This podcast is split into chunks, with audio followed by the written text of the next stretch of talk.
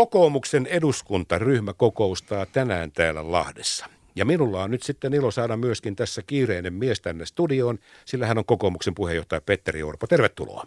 Kiitos oikein paljon, kiva olla täällä. Minä kerron kuuntelijoille, että me olemme tehneet tässä jo sinukaupat, joten me pääsemme suoraan asiaan. Afganistan on tietenkin päivän polttava asia, siitä varmasti tänäänkin keskustelette ja ennen kaikkea siitä, miten se vaikuttaa kotimaahan ja meidän politiikkaan. Mutta yksi semmoinen kysymys tulee tähän, me kaikki tiedämme, että meidän pitää nyt auttaa ja tavalla tai toisella. Mutta vuonna 2016, kun tämä iso invaasio tähän maahan turvapaikanhakijoiden tap- toimesta tapahtui vuotta aiemmin, niin tämä humanitaarinen suojelu poistettiin. Ja nyt sisäministeri Maria Ohisalo haluaisi tämän palauttaa. Ja tämä nyt, Petteri Orpo, on sinulle ja kokoomukselle kova paikka. Kyllä, silloin tosiaan 15 alkaneen maahanmuuttokriisin seurauksena, kun Suomeen tuli paljon väkeä, niin me tunnistettiin niin sanottuja vetotekijöitä – Eli niitä syitä, miksi hakeuduttiin juuri Suomeen, ja siellä oli yksi ylitse muiden, ja se oli tämä humanitaarinen suojelu, jota ei esimerkiksi ollut missään muualla Pohjoismaissa. Humanitaarisen suojelun kautta turvapaikan voi saada suhteellisen tai helpommin kuin, kuin muilla, muita kautta. Ja silloin esitin ministerinä sen poistamista, eduskunta poisti sen suomalaisesta keinovalikoimasta, ja, ja silloin meidän vetotekijät asettu muiden Pohjoismaiden tasolle, ja Suomeen – turvapaikanhakumäärät pieneni saman tien. Ja, ja vaikka auttaa pitää, niin meidän pitää huolehtia siitä, että me tehdään samanlaista politiikkaa kuin muut EU-maat. Ja, ja sitä kautta saadaan pidettyä tämä hallinnassa, tämä maahantulo. Ja siksi en kannata, että vielä tässä tilanteessa, jossa meillä on epävarmaa, kuinka suuret väkimäärät lähtee liikkeelle, että me lisäisimme vetotekijöitä. Se ei ole järkevää nyt. Niin, että se oli vähän niin kuin semmoinen isomman puolinen panderolli tuossa Pohjolan, Pohjolan taivaan alla, että täällä on parempi ja tänne kannattaa tulla. Ja sen vuoksi tästä, tästä suojelusta sitten kyllä, ja, luovuttiin. Kyllä, ja muistan kyllä, että silloin oppositio tätäkin vastusti, mutta kyllä aika laaja näkemys kansalaisten piirissä ja politiikan kentälläkin oli se, että näin meidän on toimittava Suomessa ja siksi nyt ei todellakaan ole oikein hetki palauttaa sitä. Kokoomuksen puheenjohtaja Petteri Orpo, kahden viikon kuluttua hallitus alkaa käsitellä budjettia. Ja nyt sitten ilma on sakeana erilaisten ministereiden lupauksia siitä, että mitä tulee ja mitä sitten, tai mistä pitäisi luopua. Mutta lähtökohtaisesti menemättä nyt yksityiskohtiin, että onko se nyt sitten poliisien määrärahat ja tieteen leikkaus vai tieteeseen lisää ja niin edespäin. Miten ja mistä asioista kokoomus nyt päällä, niin lähtökohtaisesti on eniten huolissaan pari viikon päästä alkaviin budjettineuvotteluihin? Siitä, että hallituksen politiikalla Suomi velkaantuu hurjaa vauhtia. Ensi vuonna ennusteiden mukaan talous kasvaa koronan jäljiltä ennätyksellisen nopeasti ja silti valtiovarainministeri Saarikon budjettiesitys lähtee 6,7 miljardin velkaantumisesta. Katsoin tuossa vielä, että vuodesta 19 valtion budjetin loppusumma on kasvanut kahdeksalla miljardilla. Ja, ja ei sitä voi selittää koronalla kaikkea, ei todellakaan. Ja kahdeksalla miljardilla lisätty menoja. Siitä huolimatta ei löyty muutamaa kymmentä miljoonaa poliisien määrän turvaamiseen ja kasvattamiseen. Ei löydy muutamaa kymmentä miljoonaa tieteeseen ja tutkimukseen. Minusta se on uskomatonta, että mihin ne kaikki rahat on muualle sitten käytetty, kun ei näihin Suomen tulevaisuuden ja ihmisten turvallisuuden kannalta oleellisiin asioihin löydy muutamaa kymmentä miljoonaa. Petteri Orpo, asiantuntijat sanovat, että tässä on orastava talouskasvu ja sen on ennustettu olevan kuitenkin kovin lyhytaikainen. Ja me nähdään, että nyt sitten markkinat vetää. Samaan aikaan me otetaan jättimäinen summa lisää velkaa. Ja tämä velka-asia on siinä mielessä mielenkiintoinen, että tämä tuntuu olevan monille sellainen asia, että no eihän niitä tarvitse maksaa ja mikä korko. Ja nyt me eletään negatiivisen koron aikaa. Mutta kun se päivä koittaa, että se korko ei olekaan enää negatiivinen, ja nämä velkasummat, kun aletaan maksaa takaisin, niin jotenkin tuntuu tässä maalikkona vaan sivusta seurattuna, että se on edes vastuutonta politiikkaa sanoa seuraaville hallituksille, puhumattakaan näille nuorille, jotka nyt on duunissa, että sori, ei muuten rakennetakaan kouluja, kun maksetaan vanhoja pystyjä, tai lähinnä niiden korkoja, kun ei päästä edes lyhentämään. No juuri näin. Siis sinäpä sen sanoit, kun tästä on juuri kyse että ei velkaa voi loputtomasti ottaa. Ja nyt tämä hallituksen vasemmistoporukka elää tällaisessa vasemmisto-utopiassa, jossa velkaa voidaan loputtomasti ottaa ja ei kuulemma tarvitse välttämättä takaisinkaan maksaa. Mutta entäs jos täytyykin?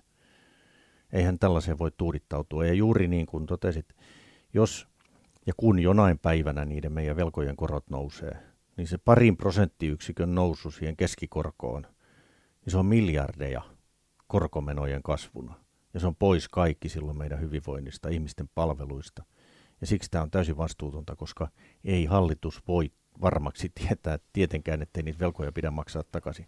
Mutta minusta se, mikä on nyt oleellista, on se, että saataisiin aikaan pysyvää talouskasvua, saataisiin ihmisille työpaikkoja, ja ne työpaikat syntyy suomalaisiin yrityksiin.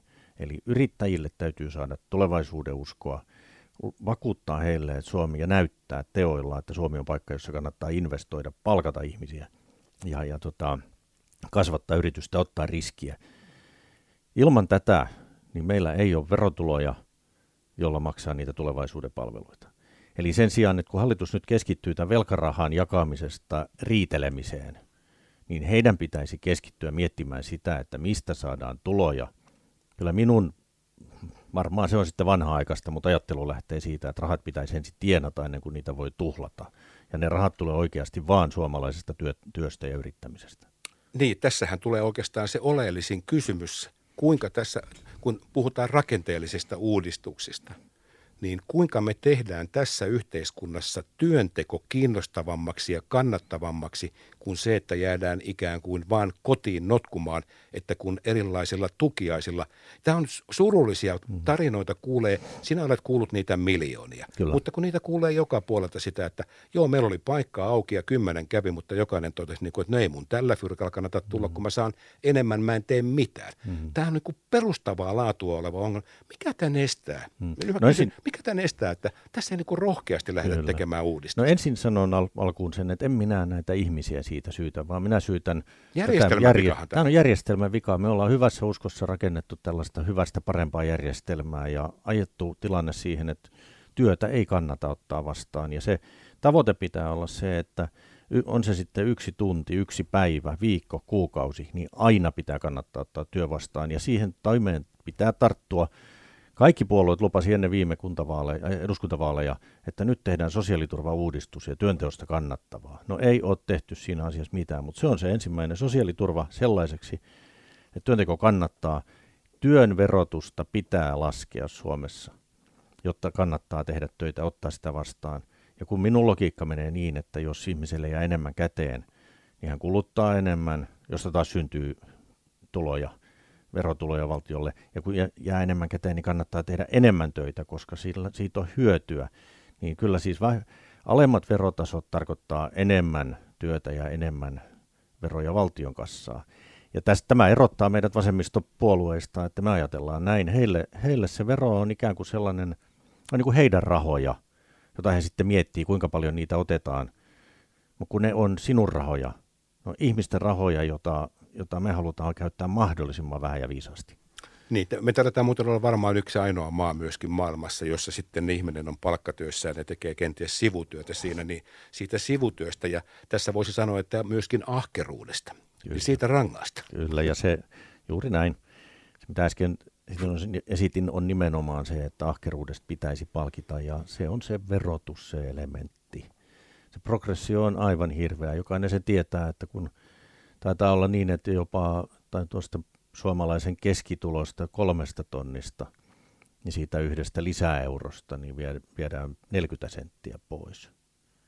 Niin kannustaako se? Ei, ei se kannusta ketään. Ja se on ihan sanomattakin selvää ja se tietysti on myöskin hankalaa. On ihmisiä, jotka haluaisivat tehdä, mutta siinä on vaan sitten realiteetit, että kannattaako. No ei kannata, minun vapaa-aikani on arvokkaampaa kuin se, mitä käteen jää.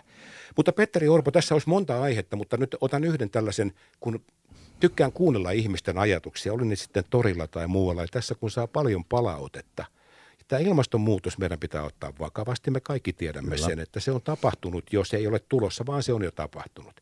Niin yksi semmoinen ihan vaan nyanssi tähän asiaan, joka nyt ei maailmaa pelasta, mutta kun tässä maassa meillä on noin 2,5 miljoonaa, paljonko niitä nyt kaiken kaikkiaan, vajaa kolme miljoonaa autoa tuolla, ja niitä nyt ei hetkessä kuitenkaan sähköistetä tätä maailmaa, niin sanopas nyt ihan meidän kuuntelijoille, että Millä tavoin tämä ilmasto paranee meillä ja globaalisti, kun me nostetaan vaan täällä polttoaineen veroa? Niin miten se kalliimpi polttoaine parantaa tämän ilmaston? Mä en oikein ymmärrä, mutta musta tuntuu, että ei moni muukaan ymmärrä. Tiedätkö mitä, kun en minäkään. En minäkään ymmärrä. Vaikka koska... se olisi vitosen litra, niin Joo. onko meidän puhtaampi ilma? Ei. No varmaan jos se on vitosen, niin sitten, niin kun, sitten ei kerta kaikkiaan olisi enää varaa ihmisillä autolla. Mutta mut se, että jos sitä nyt nostetaan niitä jotain kymmeniä senttejä, mitä hallituksen pöydillä ilmeisesti pyörii, niin sehän tarkoittaa sitä, että ihmisillä vaan menee enemmän sitten siihen polttoaineeseen rahaa. Se on jostain muusta niin, pois kuitenkin. Se on muusta, koska ihmiset tarvii Suomessa autonsa. Ne ei muutu sähköautoiksi sormiin napsauttamalla. Niin kuin sanoit, se vaatii vuosia ja vuosia ja vuosia, että autokanta uudistuu.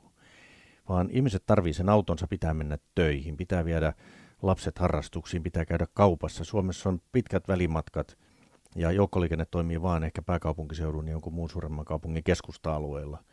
Suomalaiset tarvii auton, se on meidän elintapa, mutta se on myöskin oleellinen osa sitä, että Suomi pärjää, kun ihmiset käy töissä muun muassa.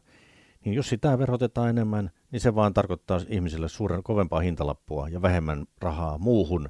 Eli se ei ole se keino, se ihmisten kurittaminen. Ja tämä ilmastonmuutos on torjuttavissa järkevillä ratkaisuilla, kun katsotaan, mitä suomalaiset yritykset tällä hetkellä tekee. Esimerkiksi SSAP, joka on ilmoittanut, että vuonna 2025 niin heidän tavoitteena on tehdä hiilineutraalia terästä. Jotta tämä firma onnistuu siinä, mihin uskon, niin se leikkaa 6 prosenttia Suomen kasvihuonepäästöjä, joka on itse asiassa yhtä paljon kuin kaikkien Suomen yksityisautojen päästöt yhteensä. Tällaisia yhdeltä, toimialalta. Ja näitä me tarvitaan. Se mitä tekee Neste, kun se tekee maailmalle johtavana biopolttoaineita, mitä tekee UPM ja muut metsäyhtiöt, kun ne kehittää muovia fossiilisia korvaavia tuotteita puusta? Mitä tekee lukemattomat sadat ja tuhannet suomalaiset pienet yritykset, jotka innovoi puhtaita ratkaisuja? Teknologialla me korjataan tämä ja sitten sillä, että Euroopan unioni käytännössä maailmalla vääntää Yhdysvallat, Kiinan, Venäjän, Intian puhtaisiin ratkaisuihin. Se, että se kivihiilen poltto päättyy maailmassa, niin näillä se löytyy teknologian avulla ja ja tota, isoilla energiaratkaisuilla. Niin mä luulen, mä uskon siihen, että mä epäilen, että edes poliitikot pystyvät tätä ratkaisemaan. Se ratkaisee toimijat. Ja nämä on nämä isot toimijat, niin kuten nyt tämä, tämä hyvä on tämä, Täs, tämä teräsasia. Kyllä. Se, mikä on ollut poliitikkojen just onnistunut juttu, on, on ollut päästökauppa. Eli se, että sille hiilelle, sille päästölle tulee hinta. Se ohjaa siihen, että ne saastuttavimmat piiput kaatuu ja, ja tehdään – tehdään tota puhtaampia piippuja, eli teollisuutta tilalle. Se on, se on ollut järkevä ja fiksu ratkaisu, mutta se, silloinkin ajetaan teknologiaa ja ihmiset ja yritykset toimimaan oikein. Se on just näin. Nyt tässä oikeastaan otan kiinni, mitä sanoit tuosta työn tekemisestä ja työn verottamisesta ja nyt sitten ne eri, erilaiset välilliset verot, kuten nyt sitten polttoaineverot, niin voisin kuvitella, että ok, laitetaan nyt 50 senttiä lisää litra ja kuritetaan lisää ja kuvitellaan, että maailma pelastuu ja ilma parantuu, kun se, että tämä 50 senttiä tämä autoilija, nyt tämä bolt- bensiiniautoilija tai dieselautoilija, mm.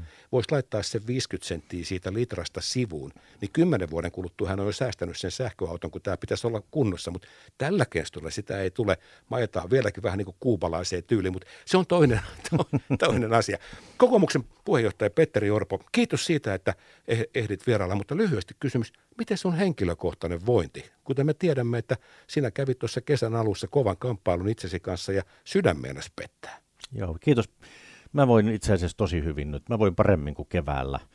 Eli kyllähän se tukos, mikä mulla sydämessä sivusuonnessa oli, niin kyllä se oli vaivasi siellä, väsytti, mutta minä pistin sen väsymyksen sen piikkiin, että kun käytiin kuntavaaleja ja oli vaikeita asioita, että, että raju työnteko väsytti. Mä en tunnistanut sitä, mutta nyt se saatiin auki sieltä se yksi ja lääkkeitä ja elämäohjeita, tuli repullinen matkaa ja, ja tota, niin, niin sanotusti ukko on kunnossa. Mä testasin kiipeämällä heinäkuussa pojan kanssa yhden 900 metrisen tunturin huipulle ja ei pettänyt sydän, nyt kaikki hyvin ja nyt lähdetään hyvällä mielellä, vähän paremmilla, paremmilla elämäntavoilla, vähän niin kuin kaikilla rintamilla, niin lähdetään tähän politiikasyksyyn ja, ja tota, ihan kaikki kunnossa. Kiitos. Se on kiva kuulla. Petteri Orpo, kokoomuksen puheenjohtaja, kiitos tästä ja tervetuloa Lahteen.